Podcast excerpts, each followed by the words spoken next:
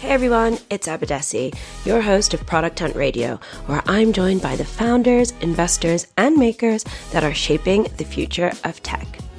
In this episode, I speak to Sylvain Kalache about how to access the best tech talent around the world. Sylvain is the co founder of Holberton School, a two year program with a peer learning and project focused curriculum that trains full stack engineers.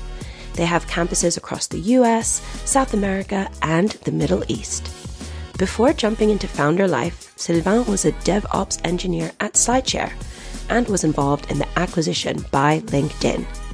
He reflects on what he's learned to offer us actionable advice about scaling startups and securing the best developers in a competitive landscape. Enjoy. Hey everyone, welcome to today's episode of Product Hunt Radio. As you know, this season we are focusing on real life maker stories and real techies in the industry doing everything we can to learn how they got to where they are and see what nuggets of wisdom we can take from their journeys. Today, I'm really excited to be joined by Sylvain Kalache, who is the founder of Holberton School. It's a two year program that trains highly skilled full stack software engineers. And the best thing about it is they don't have to pay anything until they get a job. People who have graduated from Holberton School have gone on to work at some of the most renowned tech companies like Tesla and Apple. And I'm really excited to have Sylvain on the show today, sharing everything he's learned from building Holberton so that you can hopefully apply it in your lives. So, Sylvain, welcome to the show. Thank you. Sylvain, where in the world are you right now? I'm currently based in San Francisco, California. Amazing. So is that Holberton School HQ? Yes, that's where we started the company and welcomed our first cohort of students in, in January of 2016. So it's been a few years now that we are we are operating. Yes. So before I go a bit deeper into Holberton School, what it's like behind the scenes and what you've got planned for the future, I'd love to just rewind a bit and hear a bit more about you and your background within the tech industry and what chain of events led towards you wanting to found Holberton School. Absolutely. So, um, as a kid, I was moving a lot um, because of the work of, of my father, uh, moving, changing of city every two to three years. Um, and every time that meant I had to create a new social circle, which was um, something complicated for me as I was quite shy. And, um, you know, my parents offered me a computer and I kind of got hooked to that. when it was time to, to basically uh, pick my degree, um, you know, software was something on, that I had in mind. Uh, actually, at this time, the, the school counselor was saying that um, software was a dead end, that there were no job and no future for me uh, because it was oh, wow. yeah it was around you know the time when they were the tech bubble and I thought it was yeah I thought it was completely wrong and and went this way. So I started in France, uh, my master, and then uh, moved uh, while doing this master in computer science to China, uh, where I, li- I, lived for a year, uh, and then moved to to Silicon Valley, where I, I finished my master and and started my my professional life. Uh, so you know, software has been in my life since you know about ten, um, and then I grew my uh, academic life around that, and then my professional life. Um, and why you know how this led to Holberton? Um, I would say that as a software engineer um, who worked in small companies, startups, and large companies, but also I co-created with my co-founder a network of uh, French and French-speaking software engineers that grew all over the world. We are basically suffering. We had a problem is that we could not find, um, you know, highly qualified talent, and and by having this issue, you know, we're like, well, we think we can we can solve it. That's amazing. So when you first decided to start working on Holberton School, you were working in a full time engineering job in Silicon Valley. Is that right? That's correct. So I, I was working um, during my master, but my first full time job was at SlideShare, uh, which is like YouTube, but for PowerPoint. Yeah. Um, I was a software engineer over there. And it was really tough to, to find talent. At that time I was like, hey, you know, maybe it's because you are we are a small startup. At the time we are like 30 employees. Um, you know, we can't pay the big salaries that you know large corporation were going for.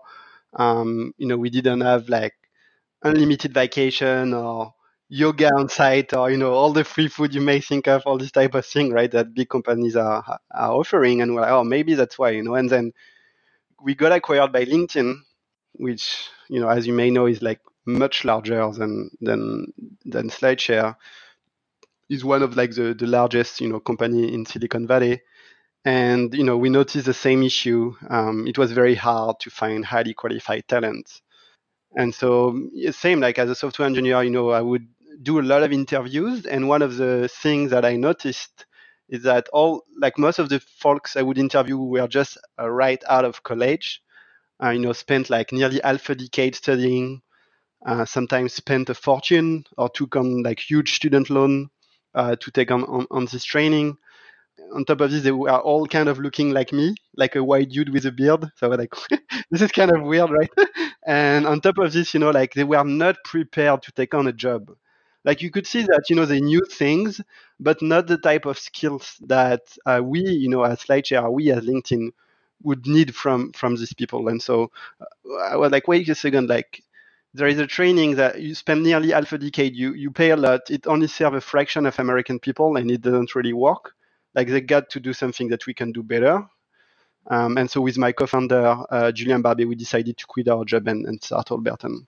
This is incredible. Um, I think what you've identified is something that I hear a lot of people talking about, particularly people who are in their teens, their 20s, their 30s, people who are working in tech, people who are doing jobs that didn't even exist five years ago, 10 years ago. And it's the fact that most education institutions that we're investing in and that we're sort of expected to go to and graduate from have not really caught up with the realities of the job market. And specifically within tech, they haven't really updated their curriculums to equip the people completing these courses with the actual skills and experience that they need to succeed in the industry. W- w- does that make sense? Absolutely, I, I, completely agree with you. I think it's in it's in two folds. Um, actually, that you just mentioned. The first one is that the curriculum is out of date and out of sync uh, with the skills that are required right now by the industry. And I would say that the second fold is that, as you also mentioned, um, people constantly need to retrain and retool because the type of skills that professional need is constantly changing. Um, today, the World Economic Forum is speaking about the fourth industrial revolution, where the pace of change is accelerating, um, and you know it means that you know the the workforce also need to adapt to that. And I also think that our education is not preparing students to be ready for this change, you know, because they are relying on teacher to acquire education and once you are working, guess what? You have no teacher to give you the you know the solution to the exam and you need to be able to to retrain retrain by yourself yes exactly i think giving people the tools to learn is almost more powerful than giving them the knowledge itself right and i guess that's that's what you're speaking to so you had these experiences working in engineering teams you saw the fact that a lot of the people applying to these opportunities had spent so much time at university, spent a lot of money, uh, probably got into debt to complete their degrees. And now here they arrive full of ambition, but they're actually not necessarily equipped with all the information that they need to hit the ground running um, or just excel in this engineering role. And that's where you see an opportunity to build Holberton School. When you and your co founder first decided that you were going to quit your jobs and start solving this problem, were you thinking, okay, let's go raise some funding? Like, how did you approach it? What did you think? Let's try to create an MVP. When you had the idea, what happened next? So basically, we were uh, constantly doing side projects um, with, with my co-founder, and by by being deep in the community, we understood that this problem is not only Silicon Valley. Um, you know, I spoke about this this network of, of software engineers uh, that grew to 40 cities in the world uh, anywhere from Japan to the west coast of the US, and everything is in between. And you know, we would talk with the manager of the local communities, and we would hear the same feedback. We can't find talent. So we, we were really experiencing the problem from the point of view of you know the local industry in Silicon Valley, but we're also experiencing at the at the global scale. And so I think you know it was like a year and a half or two years that we were thinking about, hey, like there, there got to be something to do here. You know, it's not possible that you know with the, the five year education you you can't reach this, and it's not possible that basically you cannot find a way to better prepare you know students to enter the workforce. And so we started with other projects. Actually, we started with another project that's uh, called Take Me Abroad. Uh, that's still something that's online actually. Um, that's connecting companies that are willing to hire talent in other countries with people who are willing to move to another country to work. Yeah, so we built this kind of on the side, and then we're like, well, that's cool, but that's not actually solving the issue because you are moving talent from one location where it's hard to find to another location where it's also hard to find. So we are like, okay, um, that's good, but that's that's not that's not what's what's going to work. So what we did is that we quitted our job, and at the same time we were talking with with investors who we knew, um, and basically they were like, okay, like we'll invest in your company because we, we believe in your team. So this was in 2015. Um, I, I, left in May of 2015. Then we fundraised, you know, uh, in the in the next few months that came, and then from let's say we really started working on on, on the school in like re- September uh, September, October, we had to find the location. We had to prepare the space, you know, to welcome the students. We are o- offline school, right? We had to build the website. We had, we had to build um, the the marketing, you know, acquire the students, build the application process, build the curriculum. Uh, it was a ride, I can tell you. Uh, like very, like several very intense months, and then in in, in January of of 2016, uh, we welcomed our first cohort of, of 30 students in San Francisco. Wow. So um, 2015 was quite a crazy year for you then. Quitting your job, building a company from scratch, and also fundraising. And now you mentioned that you and your co founder um, were able to meet some investors that really invested off the basis of you and your background and uh, you know your commitment to the problem was that period quite daunting for you and your co-founder? You obviously have this really grand vision of, you know, disrupting education and transforming the engineering talent pool. Were you worried that you might not necessarily find investors who understood the vision or who empathized with the problem that you wanted to solve? Yeah, I think education and especially offline education is definitely something that you know, is not something that you see a lot in the valley, right? Like, and and we've definitely uh, hit uh, roadblocks with that for fundraising, not for the first round because, like, to be honest, like we raise based on on track record, you know, of of how we were as professionals, and and VC investing in us, and you know that's why like a huge part of Holberton is like yes we are a school, but also we are a community and the power of like who you know and the power of like you know being seen as like an established professional is like very valuable in so many situations and fundraising is one of them. Um, and and your your network matters a lot. Yeah that's that's so interesting. And i guess like what's important to remember about that is not only the value that being a part of a community can signify about us as an individual, but also the power of a community to give us information that isn't always available or understand more about a situation that isn't always transparent, right? So I'm thinking about that, let's say, as a woman in tech or as a woman of color in tech. Of course, I can find out everything I want to know about a company based on their company page or their social media feeds. Maybe even I'll go on Glassdoor, I don't know. But if I really want to know what it would be like to work there as someone with my identity and my background, being a part of communities where other people like me exist gives me the opportunity to access information that's really valuable to me, maybe not so important to others, um, but I can probably only access by being a part of that community. You know what I mean? Yeah, absolutely. I mean, and also like being part of a community is not only receiving but also giving, and the fact that that you know we gave a lot through all the side projects that we did before, uh, you know, like Take Me Abroad and this network of engineer, which is named Wild 42. We gave a lot as much as we could and not expecting something in return, but you know, obviously it works both way. There is a main number of times that what I invested, you know, in giving to people, I got it back. Um, you know, whether it was when I was working for LinkedIn or now with Holberton.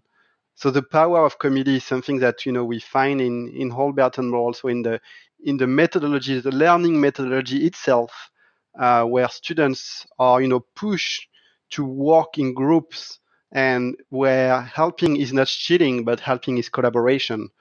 Um, so I think you know like that's really at, at the core of who we are as individual, but ultimately translated to what Holberton is, you know, as a as a product. Yeah, that's incredible. Um, what I find super inspiring about you and your story is that it has so many parallels with other, you know, indie hackers and indie makers and techies that I see um, and I follow on social media. You know, there are folks out there who are working a full time job, and while they're working a full time job, are also launching a bunch of different side projects that speak to their passions or help them uh, explore some other part of the world that they're really interested in that they don't get to in their day to day work. But also that parallel around the power of community. You built communities before you built Whole Holberton School, exactly as you said. And now you're building another one with your students, which I think is incredible.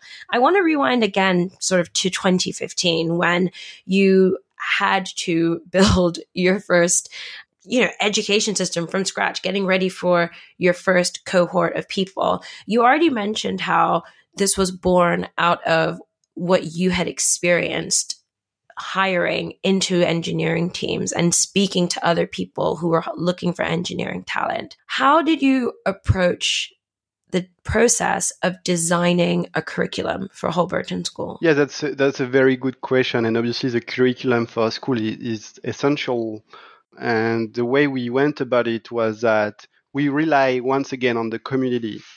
Um, you know, I think that one person can be wrong, two person can be wrong, but it's very hard to, you know, have like maybe 30 or 40, 50 people to be wrong. So what we did is that we um, reached out to our community who, you know, a lot of them were, you know, are software engineer or hiring managers, CTOs, um, and we went to them and we were like, okay, what do you think it takes um, to to have a great software engineer? You know, what type of skills, hard skills, uh, soft skills, uh, what type of tools and concept? And basically, we spent um, you know weeks to talk with a lot of people and then come up with a summary for each of the track of our curriculum and that's still how we are doing uh, things today you know we we talk with professional and basically we make sure that one, our curriculum is always up to date, and second, that what we are creating is is uh, suited for the tech industry. Amazing. I love that you just went to the source and you were like, what do you want? What do you want your engineers to know about? I mean, it seems quite obvious, but I mean, I don't really feel like schools or universities do that. So that is, that's super cool. Would you say then that your curriculum is like quite dynamic as opposed to static and that it's, it's evolving? Like it's probably changed now. It's 2019. This was 2015. Yeah. How do you do that?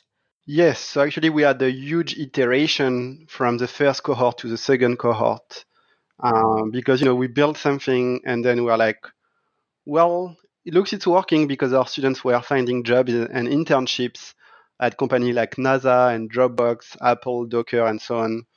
But obviously it was not perfect, right? this time we obviously listened to companies once they started to hire our students what do you think what's missing but also we were we asked our students what did you like why did you not like right? And and and took this into in, in consideration. And that was like the, the, the biggest iteration that we've done on the product. That being said obviously our product is constantly changing. And actually from one cohort to the other and we have a new start date every three to four months the curriculum is going to change. Uh, because you know in the meantime things have changed in the tech industry we've you know taken feedback from students and from employers and so and so you know we we, we keep iterating on that. If you take a very very very you know like kind of like long term vision Holberton School at some point is not going to train software engineers in some ways right? Because the, the work of software engineering in some ways is going to be replaced you know some part of it by like ai or you know whatever machine learning whatever it is right?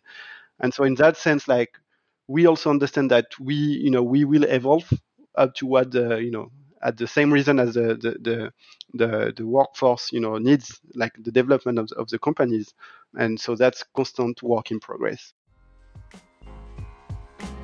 The question for any business owner out there is Are you confident that you've got the right numbers at your fingertips?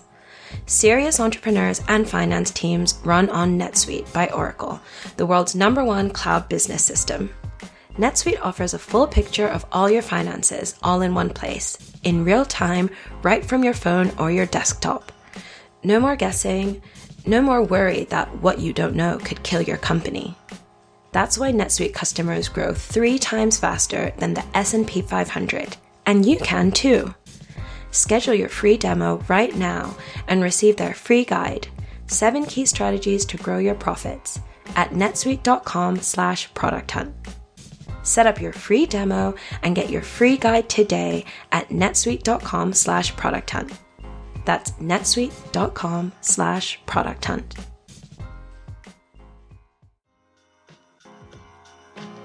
If you're working on a startup or even just thinking about it, check out the new audio course, Launch a Startup, only on Knowable. You'll hear founders like Reddit's Alexis Ohanian and Everlane's Michael Preysman, plus a whole team of business experts teach lessons on business planning, product development, fundraising, and everything else you need to know to get your startup going. The best part? You'll get $1,000 in AWS credits just for enrolling. Pretty sweet deal. Start listening today on the Knowable app or at knowable.fyi. That's knowable.fyi. Product Hunt Radio listeners get 20% off with the code LAUNCH at checkout. That's incredible. Yeah, it is quite terrifying sometimes, I think, to think of how quickly the tech industry will transform. Sometimes I'm impatient. I'm like, I just want to know now what's it going to look like. And I know the world doesn't work like that. But um, I think that's a really good point. And I think it's great that you have uh, those feedback loops in place where it's not just you as a leadership team dictating how the curriculum will change, but rather hearing from the folks who've been through the process to hear about that um, and learn about what could be better. I thought it could be really interesting. You know, in the product hunt community, we've got makers all across the world at various stages of their journey. They might be students, they might be working, they might be doing side projects, weekend projects. They might be working full time on their projects. Some are bootstrapping, some are pursuing funding, some have got funding. But at some point in time, they'll reach a certain stage, as you did a few years ago, where they're going to have to build a team. It's not just them anymore or them and their co-founder. They need people, whether that's the instructors in your case or the people behind the scenes keeping everything going. How did you approach finding those first early hires? And do you feel there's any insight you can share to that process that you bear in mind in future when you're like hiring again? Yeah, sure. So a small parenthesis before I start on answering. We have actually no no teacher and no instructor.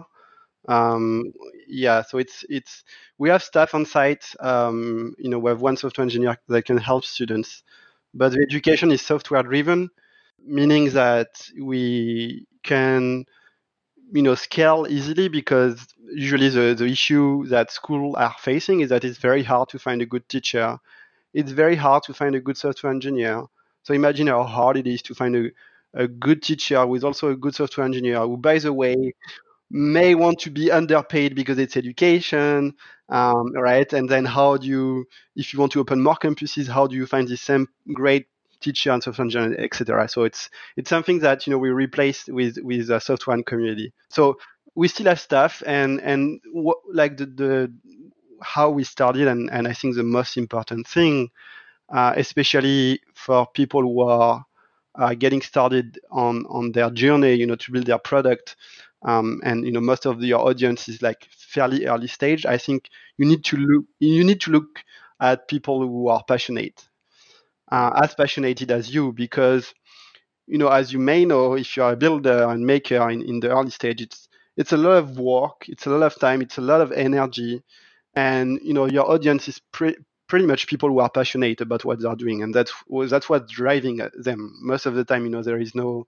Sometimes the products are for free, or maybe they might make money at at some point, but maybe not. And even if it is, it might be long, like down the road. And so, for your team, it's the same. Like most of the time, you won't be able to offer the same comfort of life, like salaries and perks and and you need to work with people who are in for the, because they, they believe in the vision, they believe in the product, or they just want to have fun, you know, with you, whatever it is that you are building. But I think the will and the grit and, and the, the motivation of, of, of your team is just essential. And that's something that, uh, you know, when you pick your, your first employee or contributor, you should really uh, understand and make sure that they are all aligned on that. Otherwise, it's not going to go well. Yeah, that's incredible. I just wonder, like, to that point, um, you everything you say, I definitely have found to be the case. People who are really motivated, people who are very passionate, especially in the early stages, will be the best to adapt to the inevitable changes and uncertainties that come with startup life.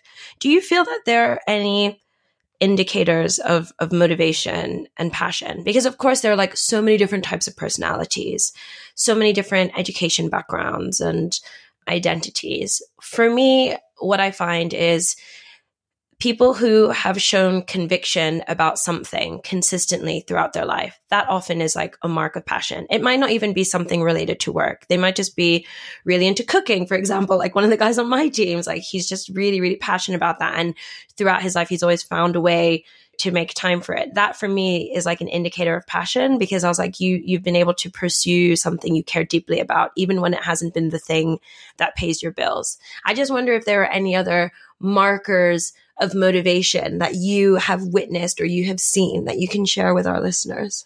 I would say that because we are a small organization, uh, you know, there is all all the time one of the founder, you know, that is able to uh, connect with the people that we are hiring. And in that sense, you know, I think with a quick conversation, you can understand if this person is coming because it's just a job or because they truly believe in, in the mission of the company um, you know, if they are, if that if they are, have done their research, like read the website, you know, like like simple thing um, that, and it's it's it's fairly easy. Like that being said, when your organization is growing larger, and you know, when I take the example of, for instance, LinkedIn, you know, I think to a certain degree, it's it's harder, right? Like the founder cannot have cannot have this discussion, and I, I, LinkedIn might be a large example, but when you are growing, you may not be able to look for this like same passion and motivation that you could with early stage employees. So one thing we were using, I think it's similar to what you just mentioned, but was like, hey, like if, if for instance we wanted to look for software engineer, do you have side projects? Like, are you working on something on the side, you know, that you know, like keeps you awake at night? Uh, as you said, like, are you writing a blog? Do you have like something that you share on GitHub? Uh, you know, these extra, extra things that show like this this sparkle of of uh, motivation and the type of individual at least that we were looking for, and I believe like builders, you know, need on their team. Um, so I, I think it's it it stick to the cooking thing. You know, I'm very into something, um, but we are applying this to like a more technical concept.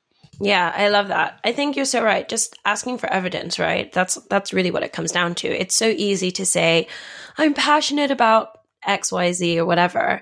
Um, but where's the evidence for that? And I think to your point, you know, blogging, um, working on side projects, building apps, going to hackathons, whatever it is, that's the evidence that you really do care about this and you're not just talking about it. And I think that's helpful advice even for people who are looking for jobs because that's something that you can go out and action right away. So thanks for reminding us of that and for sharing that. I wanted to now talk a bit about Holberton's geographical reach. So you said you had your first cohort launch in January 2016 uh, in San Francisco. Talk to us about all the campuses that exist now and what the strategy was and the rationale behind having all of these locations. Absolutely. So the mission of Holberton is to provide a high quality education to the many. So we want like really top notch education. And I think we've reached this where the starting salary of our students is about the same as, you know, Ivy League institution, like people who gone to Stanford, CA graduate, Berkeley, MIT. So, you know, the quality is here. And we focused on that for the, f- the first few years of the company uh, really focusing on quality, quality, quality, maintaining it, increasing it. Um, and then once we had the quality, we wanted to work on the second part of the mission, uh, which was accessibility, make it accessible to the many. As you mentioned, the school is free until students find a job, um, you know, that pays above a certain amount. Um, so basically, we want to remove the financial barrier. The admission process is also completely blind um, blind and automated, uh, meaning that we don't know who you are uh, until you know the candidate is accepted or not. Um, and the selection process is based uh, only on motivation, um, and we are not looking at uh, you know candidate past professional experience or, or past uh, like academic background because it doesn't really matter to us. So you know really wanted to remove as, as many barriers. One of them is also the fact that many students do not feel that they belong to the tech industry, you know, because of, you know, how they look, you know, the, the like their ethnicity, gender, age, or where they grew up. Um, and so we are working with uh, celebrities who can, um, you know, basically talk to this underserved community and be like, hey, like, have you thought about becoming a software engineer? Amazing. Because, right? Because you know what? Like, one, we need you. Two, there is a lot of jobs. And three, look, there is Holberton is one of the other opportunity, right? But there is Holberton. And well, guess what? You could get in. That works very well, actually. We are working with Ne-Yo. He's a R&B singer. I love Ne-Yo. we love him too.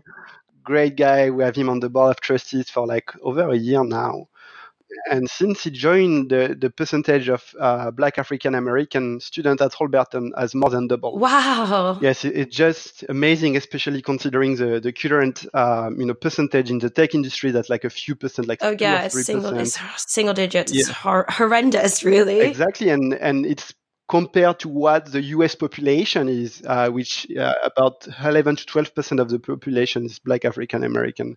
So ultimately, as a, as a school, we want our student population to be a good representation of what is local demographic, right?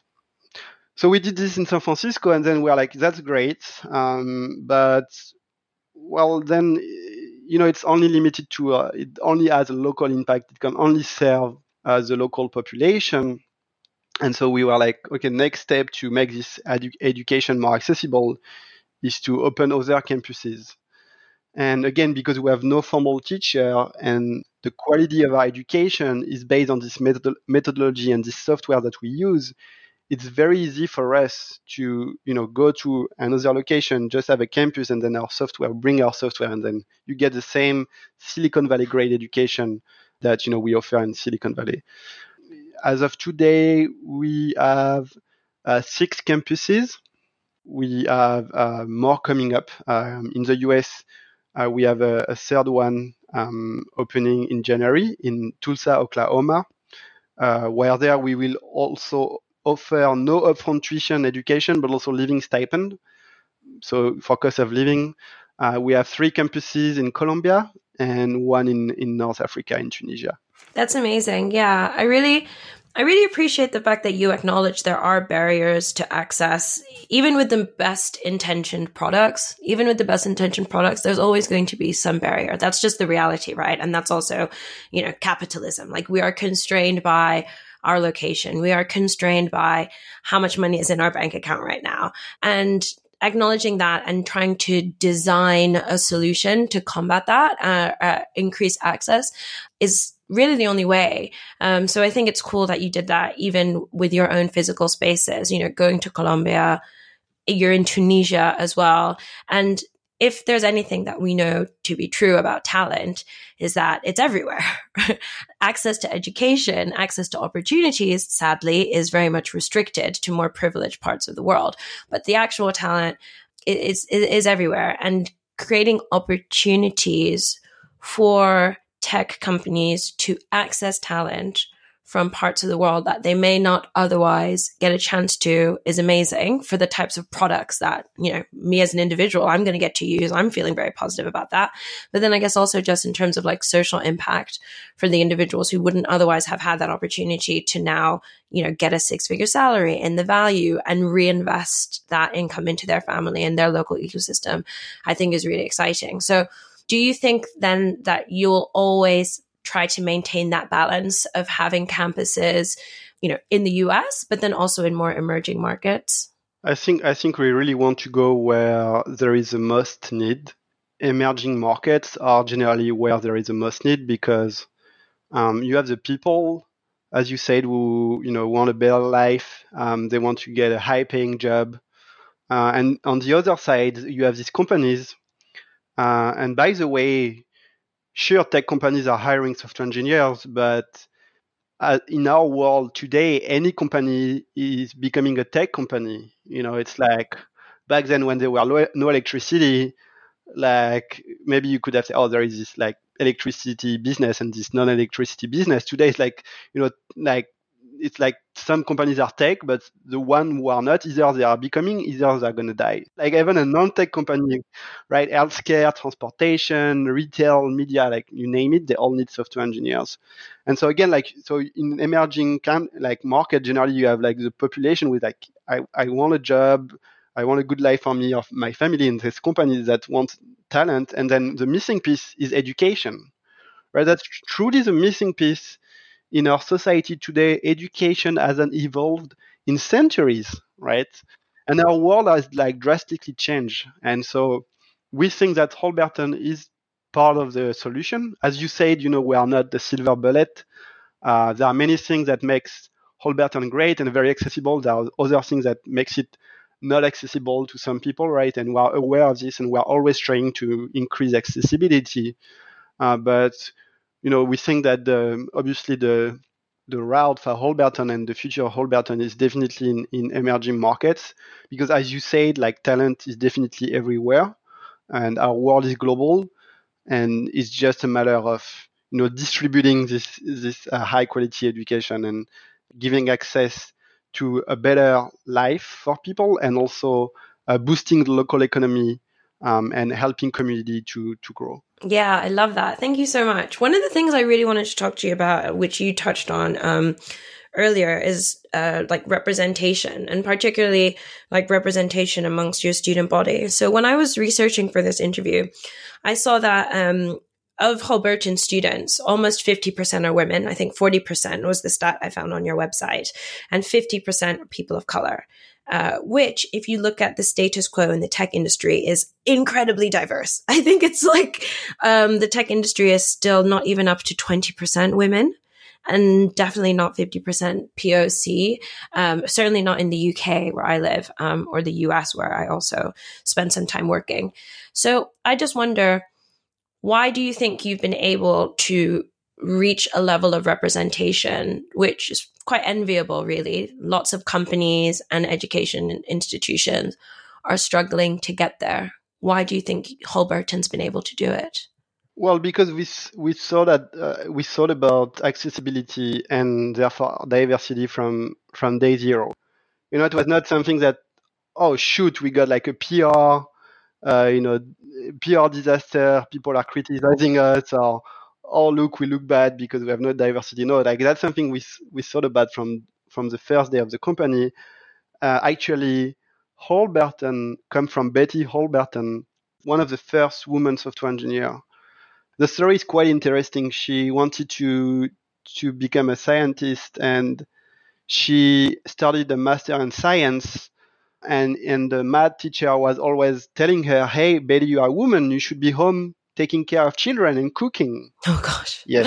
oh no. Um, so eventually she quit. Uh, she became a journalist, and years down the road, uh, she got hired by the U.S. Army to work on the first programmable computer, which is the, the ENIAC, along actually with Grace Hopper, uh, which much more famous. Um, and she contributed to uh, develop the first programming languages, among which is Fortran.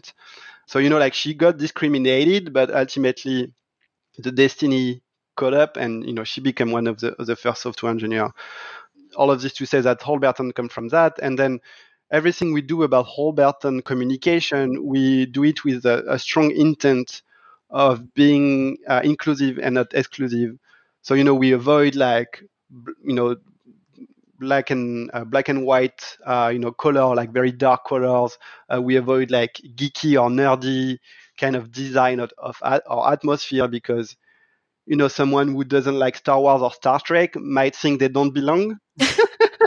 right? Like, my, well, I don't know Star Trek. I cannot be a software engineer. Well, no. Yeah, yeah, yeah. so we are really careful about you know the look and feel of the website, of the communication, even of our space if you are living close to the Holberton School, I invite you to visit the campus. You know, there's a lot of color, warm color.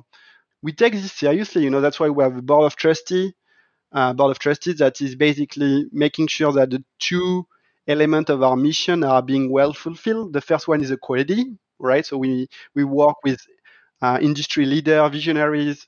Uh, we make sure that you know we are going in the right direction, but we are also working um, with celebrities who have a voice uh, and can reach out to these underserved demographics. Um, so, for instance, we are working with Priyanka Chopra.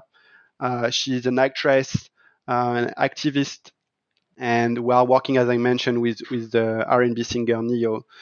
And so, you know, we, have been able to make waves. That being said, it's it's a struggle, it's a fight, and um, you know, it's not uh, alone that will solve it. It's going to take a generation you know the number for women is like going down as we are you know we are reaching a scale and we are not at, at 40% anymore because statistically you know uh, we are going against like the trend you know of our society.